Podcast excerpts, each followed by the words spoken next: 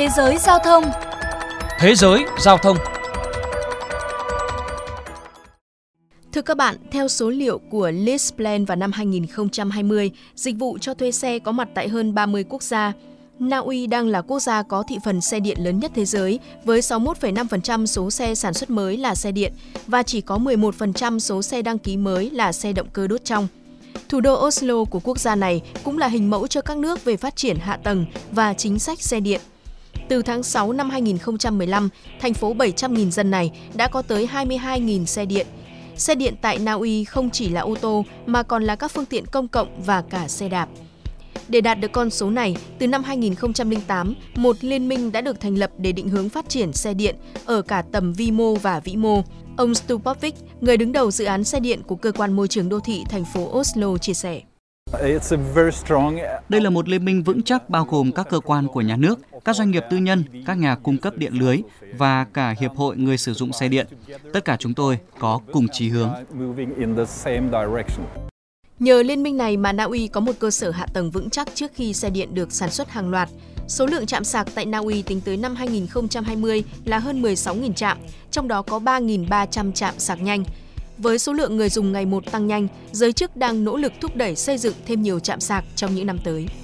Bên cạnh đó, để khuyến khích người dân sử dụng xe điện, chính sách của chính phủ Na Uy hướng tới việc giảm mọi chi phí như thuế, chi phí duy trì, bảo dưỡng, đỗ xe, phí sử dụng đường bộ, vân vân cho người sử dụng xe điện và tăng mọi chi phí đó đối với người sử dụng xe động cơ đốt trong.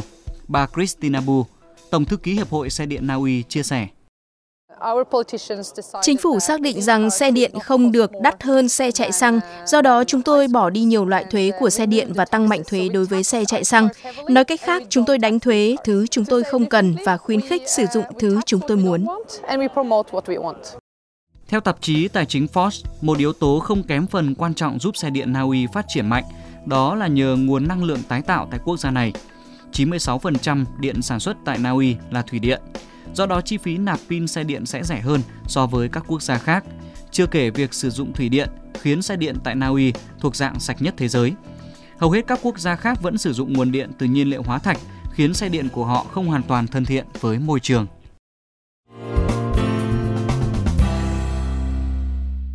Thưa các bạn, dù chi phí mua xe có rẻ đến mấy, nếu hạ tầng phục vụ cho xe điện không đủ để đáp ứng thì thất bại của dòng xe sẽ chỉ là chuyện một sớm một chiều.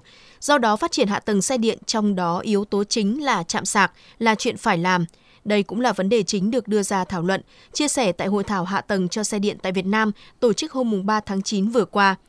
Chia sẻ tại hội thảo, bà Phan Thị Thùy Dương, Giám đốc Trung tâm Phát triển Trạm pin VinFast cho biết, trong năm 2021, VinFast quy hoạch 2.121 vị trí chạm sạc trên 63 tỉnh thành với trên 2.000 chạm sạc với gần 40.000 cổng sạc. Các chạm sạc VinFast sẽ có mặt ở các trung cư, cây xăng, trạm dừng nghỉ, bãi đỗ xe, trường học cho khách hàng yên tâm di chuyển trên các cung đường. Tuy nhiên, đại diện VinFast cũng chia sẻ về những khó khăn trong quá trình triển khai các trạm sạc. À, thứ nhất, toàn bộ cái hệ thống văn bản quy phạm pháp luật của chúng ta gần như là còn chống quy định vì nó là một lĩnh vực mới.